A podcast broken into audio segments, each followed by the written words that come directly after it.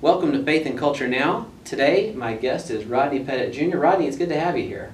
So, Great to for be here, Dr. Schiffers. So, I am really excited to have you here because you were a student of mine here a few years ago, That's good. and uh, I really enjoyed having you in class. Uh, I would ask you guys to think about uh, what I thought were good, pertinent uh, topics, and and uh, you seemed to think about them on a on a very good, critical level. And uh, I knew that uh, through the efforts you put forth in class, that you were a good thinker, and that uh, you really had a good head on your shoulders for a lot of good cultural issues and cultural discussions.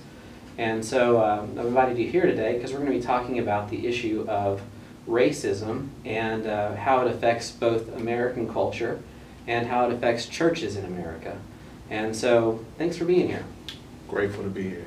So uh, we'll begin by discussing a little bit about just what the Bible has to say about racism. So uh, I'll begin by asking, what are uh, some of your thoughts on what Scripture teaches about that topic? Well, Scripture speaks against racism. Mm-hmm. Um, you look at Paul in Galatians, he talks about there not being a dichotomy between Jew, Greek, male, female, but we are all one in Christ. Yeah. So um, when you look at racism and what the Bible says about racism, it speaks against it. Yeah. Every time you look at how, uh, or, you know, when you look at the cross, right? Mhm. And that's what Paul's context is. He's talking about when Jesus shed his blood, his blood was shed equally Yes, for everyone. that's right. So, And uh, that's where we start. yeah. Christ tore down the wall that divided us all. He tore down everything that uh, brought a breach between anybody and humanity. Mm-hmm. And he restored us. He brought us all back together in him. Yeah, very good. There are some people that would say, well, the Old Testament seems to suggest that there is racism because of, say, the conquest of Joshua or other things of that nature. But I think it's important to recognize everything about that in the Old Testament is based on worship of Yahweh, not on ethnicity. And so uh, when Joshua's troops go to Jericho, uh, where the Canaanites are living, uh, you have Rahab, the, uh, the prostitute living there. She hides the spies, and she and her family are saved. And not only are they saved, but when you look at the genealogy of Jesus in the New Testament, she's in the genealogy. She's there. You also have Bathsheba in the genealogy of Christ, and she is also not ethnically an Israelite. Mhm. And so um, there are verses in the Old Testament that talk about not marrying uh, people of other faiths uh, or other other ethnic groups. But the reason you don't marry them is because they are worshiping different gods. Correct. And so God's message in the Old Testament is not that He's against interracial marriage or anything like that. It's specifically that you are not to be marrying people who worship other gods because they will turn your heart away from the true God. And um, you see the ramifications in Scripture all throughout the Old Testament where when people do intermarry, then their children tend to not follow the same faith. And so uh, it's, it's all centered around faith, not centered around ethnicity. I agree with that. I agree with that. But what I will add is when you look at Scripture, Mhm. and you see you have to we have to understand that the hebrews uh, the, the the scriptures that we have are is the history of the hebrews Right. and so they are telling the story from their vantage point hmm so when you hear the hebrews saying things like we are god's chosen people hmm that's from their vantage point Exactly. and so this is how we can see why the Hebrews would think that God would want would want them to destroy other people Mhm. because they saw themselves as God's chosen people, which creates uh, racism within even uh, the Jews or in our scripture. But what we see in Christ, what we see uh, even in the Old Testament, like you mentioned about Rahab being mentioned in the genealogy of Jesus, that was not God's perspective. And we have to make a dichotomy between God's perspective and man's perspective. hmm Exactly. And when you get to the New Testament and you see Christ, um, you know, they're asking him, "Who's my neighbor?" And he gives the parable of the Good Samaritan. And the Samaritans uh, were people who were ethnically Jewish, but then they, uh, at the time of the exile, they did not uh, leave the promised land. They intermarried with other ethnic groups and they rejected part of the books that were canonized in the Old Testament.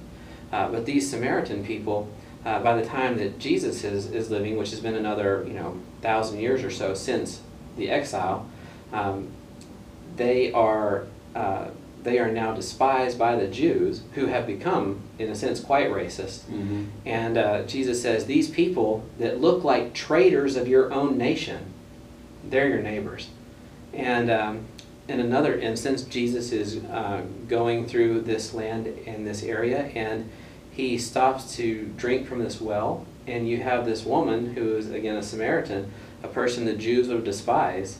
And he talks to her and shows her uh, respect. And despite the fact that she's living in sin, he's respectful towards her. And he gives her what she needs to know about salvation. That's right. And so he's very interested in breaking down these these barriers of, racism that had existed by that point in history. That's right. And that is the pattern Mhm. that we should fo- follow if we are to be truly Christ followers. Yeah, certainly. So with that in mind, what are some uh, what are some of the significant issues of racism that we deal with in our country today from your perspective?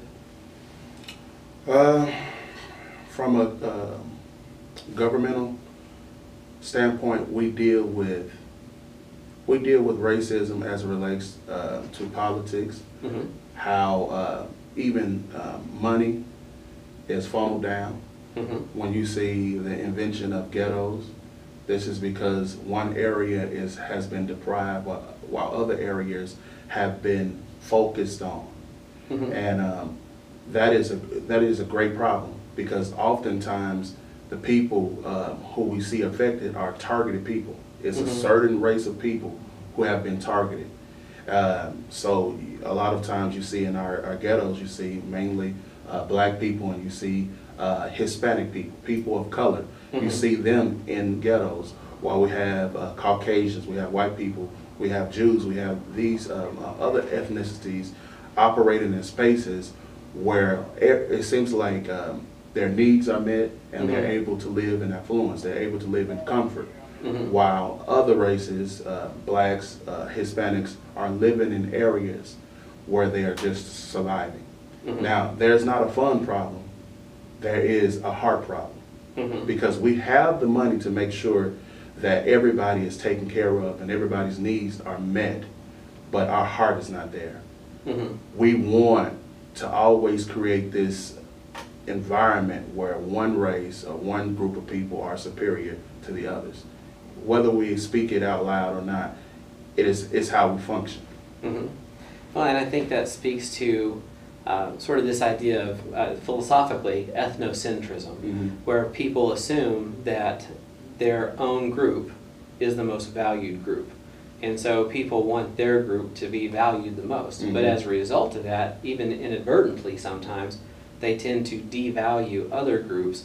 And uh, when you have a lot of people with influence who fit one description, it's easy to neglect other descriptions of, of people, uh, Right. if you will. No, no, it's, you're absolutely right. That's why I believe that we should be very critical of the people that we put in office. Mhm. We should make sure that uh, we have people uh, in office who truly believe in justice. Mhm. That's what made Yeah. that's what made David so successful, because David was a just man. He was, and I think the issue of justice is is a huge part of racism in our country right, Right. now. Uh, if you look at, you know, one of the things that I've been outspoken about is that I'm against the death penalty, and I know Scripture says, but if you take a life, your life can be forfeited, and I get that. But at the same time, I look at our justice system, and I see that nearly one third of the people put to death are later exonerated. Mhm. And I'm going, that's not justice. That's you're you're you're putting people to death who are innocent. And if we really value life, we can't be putting innocent people to death. And so that's where I, my basis for that comes from. But then I start looking at it more and realize that of those people that are exonerated, more often than not, they're African American. Uh, and when I say more often than not, I mean like over 65% of the time they're exonerated, they're African American.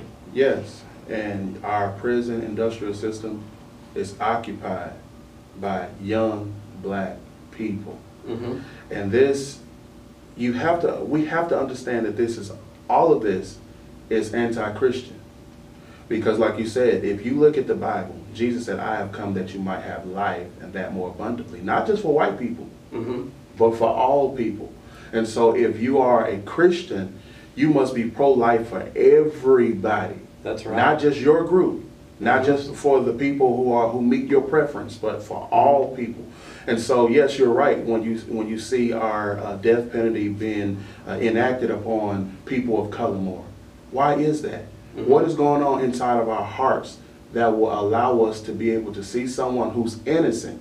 In the same way, when we look at Scripture and we see that Jesus was innocent, but the people said, "Give us Barabbas." Exactly. If, if yeah. we feel like that, wow, why would you do that? You, we're doing this today. Mhm. When we, whenever we uh, put people who are innocent to death, no matter what color they are, but right now we're talking about people of color. Mhm. If you put black people to death and they're innocent, what does that say about your heart? Yeah, well, and I think, you know, we look at scripture, uh, like you're saying with the Barabbas incident, you know, we look at scripture and there's all kinds of issues in the Bible where we see people make foolish, dumb decisions, Yes. sinful decisions, wicked decisions, and we go, why in the world did they do that? What were they thinking?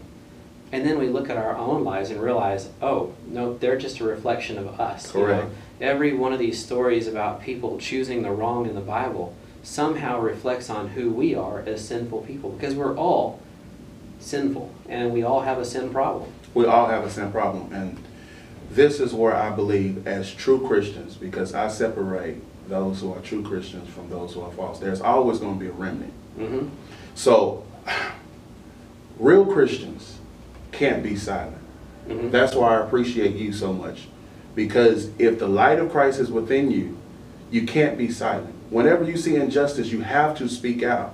Yeah. And so, like when you look at uh, the prison industrial system, or when you look at uh, racial profiling as, as it relates to police, Mhm. okay, we have uh, in, in our city, uh, J- Jordan Edwards, Mhm. um, a young man who was killed in Mesquite, Texas. Mhm. I went to uh, the prayer vigil and I prayed for the young people who were there. The, these young people were distraught Mhm. because this young man, I mean, he's he's a, he's a teenager. Mhm. He hasn't even lived his life yet. Was at a, a party enjoying himself. Police killed him. Um, you have to ask, what will cause you to kill someone? This is a teenager. So Mhm. au- automatically, even if he was wrong, he's a teenager. You you have the authority to tell him, hey, this is not something that you should be doing. Stop. Mhm. And if he would listen to you, there are other measures that you could have taken to prevent the problem. But to see no value in the life, and the reason why I say you see no value in the life because you took the life. Right. When, whatever you value, you, you, you, you're going to place importance on it. And Mhm. when you see racial profiling and people killing people of, um, of um, African descent, that's saying that you do not value the life. Mhm. But on the flip side of that, you're silent about those lives. But when you see uh, our boys in blue, when you see policemen being killed, Mhm. now we have something to talk about. Mhm. That's not Christian. Right. It's got to be a both and. Yes. You know, um, I mean, there's a lot of great police officers who are doing the right thing for the right reason, um, and then there's those that don't. And uh, in in the same way, in the same respect, uh, you have innocent people who are wrongfully accused and mistreated, and then you have people who are rightfully accused. Correct. And, and so, uh, you know, obviously every single situation is important in and of itself. Um, when it comes to looking at issues of injustice within the, uh, you know, within, you know, the, the police system, uh, you do see a lot of, a lot more stops being made of people of color and uh, I think a lot of that has to do with the fact that you have more people of color, color living in poverty. Correct. And that's important uh, to recognize because when people are living in poverty, they tend to be looked upon more uh, with a more scrutinizing eye uh, so as to see if well are they doing something wrong why are they in this situation well they may just be in that situation because that's the product of all the you know the hand that life has dealt them at this point you know really Well, uh, well, the, I would say the hand that America has dealt them. sure Because if you are a targeted people, so like if the create, if, if the ghettos were created for you, mm-hmm. then that is, you, you are being targeted. There are a whole lot of African Americans who are highly intelligent Mm-hmm. that uh, if they go in for a job, they will be looked over while uh, a, a white Caucasian, uh, if they go in for the same job, don't have the same credentials, but Mhm. because of uh, the color, they will get the job that they're not even qualified for, and it's an unspoken language. Mm-hmm. Uh, and that, and that is the type of things that's going on in our in our Yeah. government and our culture. Well, that gets into the whole idea of education too. You have a lot more people who are not minorities getting master's degrees. So then this person with the master's degree who has no experience sometimes get the job that someone with 20 years of experience has uh, or doesn't get because they don't have the piece of paper. Right. But they, you know, maybe grew up in a poor area, whatever the reason is, they didn't have the means or the funds possibly to go get that education. But even more importantly, people that grow up in ghettos are typically conditioned to like the ghetto. And so, you know, you can go, well, why don't these people just get out of it? Mhm. Well, it's not that simple. It's not that easy. If you're conditioned your whole life to think, this is my lot in life, this is where I'm supposed to be, this is how I'm supposed to live, you can't just turn that off and go, I'm done, I'm going to get out of this and do better. Correct, and that's why that is so strategic. Mhm. Because if I put you in a place and I put you in an environment, you will become one with the environment. And that was my plan from the very beginning. Mhm. And so that's why I, you know, my goal, I would want to go into a community and erase the ghetto, Mhm. reform people, not just come in and, and put programs, reform people. Mhm. This is what this is what Christianity is all about: transforming people. That's Jesus right. came to give people new life. But what we have been doing is saying, okay, I see this brother over here. It seems like they like they like that lifestyle. Mhm. What about your life?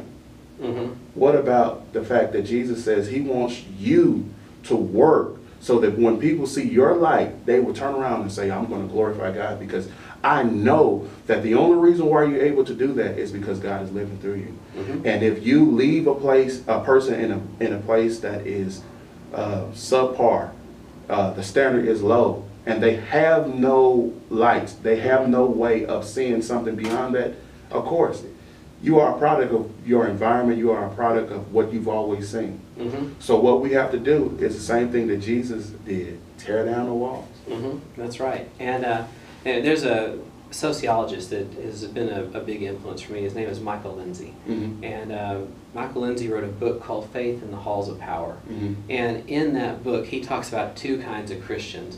And um, one of the kinds of Christians he talks about are what he calls cosmopolitan Christians. And um, he says those are the Christians that when they look at the world around them, they think, what can we do to make this better? Hmm. But not just better for us, what can we do to make this better for everybody? And his conclusion is that the Christians who are only interested in going, what can we do around our community to make us better, um, are, you know, not necessarily, he's not saying they're not Christians, but what he is saying is uh, that uh, these people aren't really doing what's best for society, and because of that, they're not really doing what's best for the gospel. And his conclusion is that these cosmopolitan Christians, those people who are doing what's best for everybody around them, they're the ones that are really making a difference because they're the ones doing a better job of bringing God's kingdom and God's goodness and God's blessings to everyone around them. Correct. And that's how we have to be. What does the scripture say about God? God rains on the just as well as the unjust. That's right. But he Yes, sir. favors those who follow him. hmm That is the difference. God favors those who follow him, but he rains. He's he's equal. God is not going to look at those who even do things that are totally against him Mhm. and turn his back on them. And so if we are to mirror God, if we are to be his image, that those are the characteristics that we see in God that also we should see in ourselves. What are some things you think the church can do to help combat racism in our society? First of all, I think that what we should do is first of all understand that we are the bride of Christ. hmm And so what comes from us should be what has been set in order by Christ. That's right. That's the first thing. Uh, second thing is when you see uh, when the church begun. You remember uh, in Acts uh, when the people start coming to the, uh, the apostles and asking them, you know, hey, our widows are being overlooked. hmm You had the, uh, you had the um, Greek-speaking Jews, and you had uh, those Jews who were in Jerusalem. hmm And there was uh, the, the the widows who were from the Greek-speaking um, Jews were being mistreated. hmm The apostles said, oh, "Okay, we see what's going on here. Our job is to preach and to pray, hmm but I want you to look among yourselves hmm and find seven men of good report that you know, watch this, that will enact justice, that will take care of everybody equally."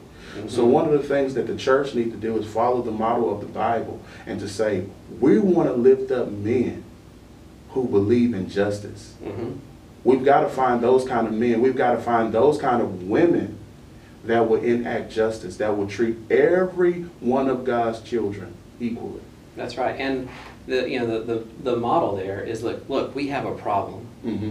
Let's figure out some people that are going to be well equipped to solve that problem, and then let them tackle that. That's right. And so, um, when it comes to our society today, when we see problems, it's easy to go, well, I don't really understand that, so I'm just going to back away. Well, that's not the right answer because then the problem persists. So, what we do is we go, okay, well, maybe you're not the best person to tackle that problem, but what can you do to help give people what they need in order for them to tackle that problem? You know, um, when we look at our churches and our communities, you know, a lot of times churches go, hey, we want to attract this kind of person. But what they don't always do is go, here are the kinds of people that border our church. What can we do to reach all of the different kinds of people that within, live within this distance from our building? Because that should be our focus, that should be our audience. right. And if you live in an area that's got a lot of need, then your church should do something to meet that need, whether it be divorce care or uh, you know after school program or whether it be um, you know teaching English, you know whatever the case may be. If that's the kind of people that border your church, that's what you should be doing to reach those people. Exactly. Uh, but our problem has been we have fulfilled the old adage, birds of a feather flock together Yes, we have. too often. hmm So when you look at our, our church, okay, we are the church of Jesus Christ. And so, first of all, we have to tear down this whole image of a white Jesus. hmm And we have to uplift the Jesus of all humanity. That's right. Tear down the white Jesus, tear down the black Jesus, and lift up the Mhm. Jesus for all humanity. Yeah. Then when you see what Jesus says, what Jesus said, if any man shall come after me, he must first deny himself. hmm See, what, what we do a lot of times is we attract our preference hmm instead of moving by the Spirit of God. We attract our preference. So what Jesus says is, first of all, all of us have a preference. hmm Start with that. Sure. You, you have to be totally honest. All of us have a preference. But does Jesus have a preference? Does God have a preference? That's why Jesus says, okay, I know what's inside of you. hmm Discard what's inside of you and follow me. That is the only way we can bring unity in the body of Christ. Exactly.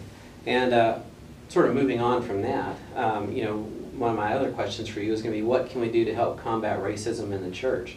You know, I think a lot of times people say about, you know, say to themselves, well, I'm not racist. And, you know, uh, at least not overtly racist. Right. But everybody does have, like you're saying, presuppositions, and they have, uh, you know, they're inclined to people who are like them.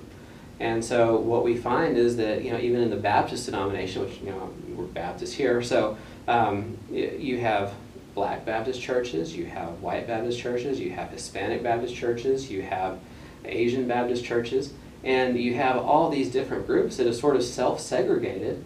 And some of that's because, well, this church was, you know, it was planted in a ghetto, and that's, you know, the people that that are at that church are the people directly around it.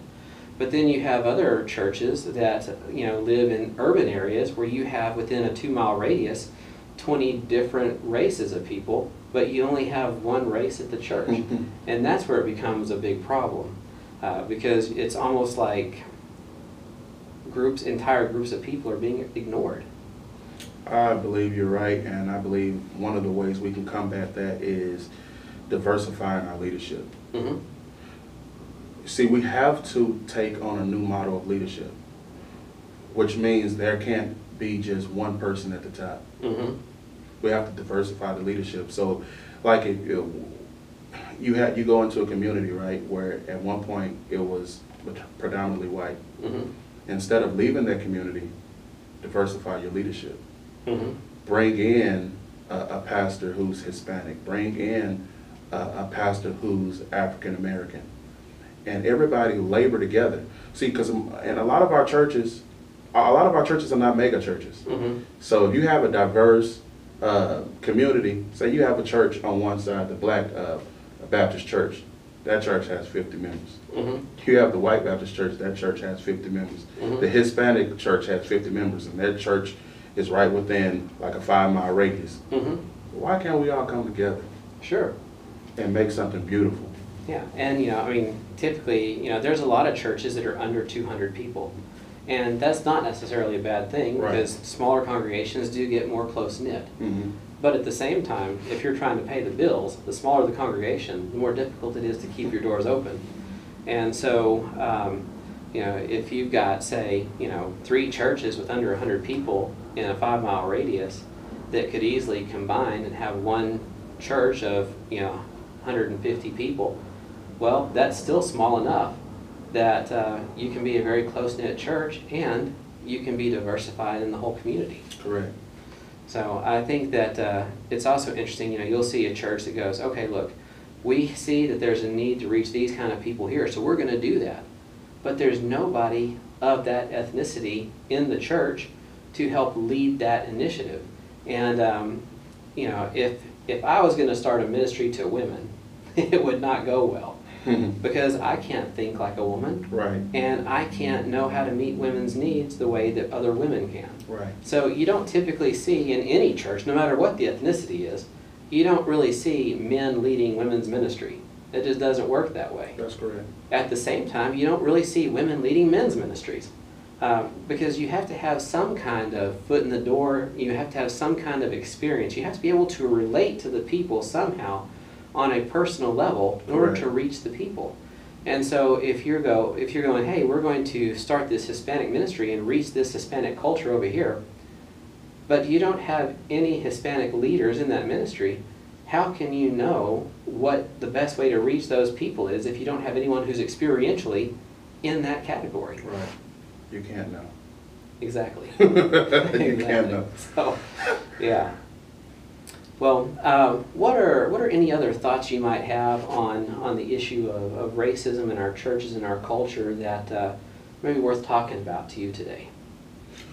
Well, one of the things um, we should do is be intentional Mm-hmm. about uniting and uniting with a pure heart. Mm-hmm.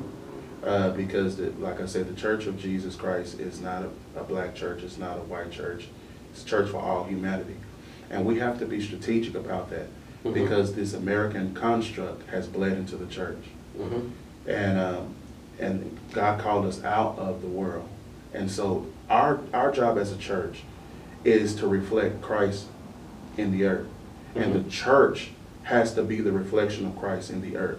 And so if our government is producing racism and injustice and bigotry, the church should be against that. Mm-hmm. Not just the black church. And a lot of times what happens is there's that di- dichotomy. Mhm. So like we have prominent pastors Mm-hmm. who are for uh, Donald Trump, our president. Mm-hmm. And Donald Trump uh, fuels racism. And um, what I believe the church should do and be intentional about doing is standing up for what's right. Mm-hmm. If it causes a breach between you and your brother, whatever it is, you should not do it. Well, Our job is always to be Christ in the earth. If the president is wrong, he's wrong. Mm-hmm. Our job as the Christian, as a Christian community, is to speak the truth. very much so. And uh, you know, I think when it comes to political power, when it comes to education, especially grade school education, uh, you know, we as Christians should be going, no, everybody deserves the opportunity to get that education. Amen. Everybody deserves the opportunity to have put before them uh, what they need to become successful adults who contribute to society on the whole. That's correct. And uh, when it comes to our churches, we really don't need to separate and segregate just because we want to be with people that are like us. Instead, our focus should be on we want to glorify God where we're at, and in doing that, we want to reach whoever is around us. You know, um, I'm not saying that it's wrong to be in a church that's primarily one race or the other, but at the same time, if the church is in an area, especially in an area where there's a lot of other races, it would be really great to see more desegregation inside the walls of the church in those areas.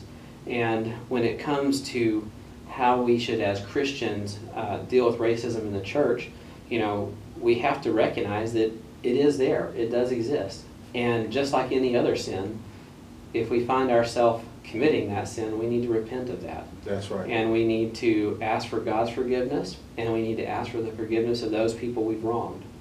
And then what we need to do moving forward is put steps in place to make sure that we don't get back into that same pattern. That's, that's correct. I agree wholeheartedly with that. The first thing, it must be confession that, you know, I'm wrong. And from that confession, move to repentance. Mm-hmm. Then st- steps to repair, or not just repair. I believe what God wants us to do is to create something totally new. Sure.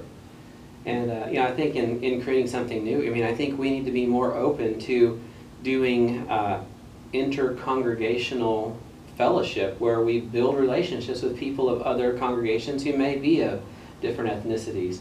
Um, the church that I belong to uh, does have um, a Hispanic uh, congregation that also meets in our building. And uh, it's, it's, what congreg- it's a congregation that actually does Spanish services.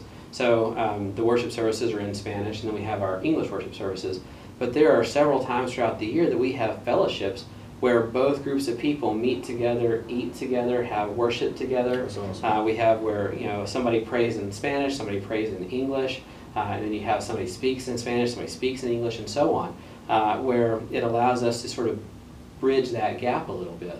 Um, and anytime we can do stuff with other groups of people in our areas, especially for the cause of Christ and for the sake of our community, I think we should be all for doing that. You know, if three or four churches of different ethnic groups can get together and go, hey, we're going to start this program to help get kids off the street, or we're going to start this program to help minister to people who are starving, or we're going to get you know this program together so that all the people in this part of town who you know barely have enough money to pay their bills and don't have any new clothes can have something nice to wear. Great, work together and do that. And uh, oftentimes in our churches, where we have congregations that go, we're just going to do our own thing, you end up with something that is not fully functional and that is just hanging by a thread Correct. to keep going. And if we would just go, you know what, we're just going to work together. Next thing you know, you have something that's fully functional and thriving, not just hanging on, because you've got several groups of believers working together to make it happen. Yes, that is powerful. And you know, what I believe we should look at if we truly believe that all humanity was created in the image of God. Mm-hmm. Like if that is truly our belief, whenever you alienate yourself from one group of people, you are choosing not to know one side of God that you Mhm. have the possibility of knowing if you will come together. Sure, that makes sense. So, uh, all in all, sort of closing this up, uh, it's important for churches to recognize that racism exists. It exists in our country, it exists in our churches. And as Christians who desire to follow Christ, we want to, as Christians in following Christ, we want to take up our cross and we want to do what's right to honor God, to live within His will, and to share His kingdom with the world. And part of sharing His kingdom with the world is standing up to injustice. One particular injustice is racism.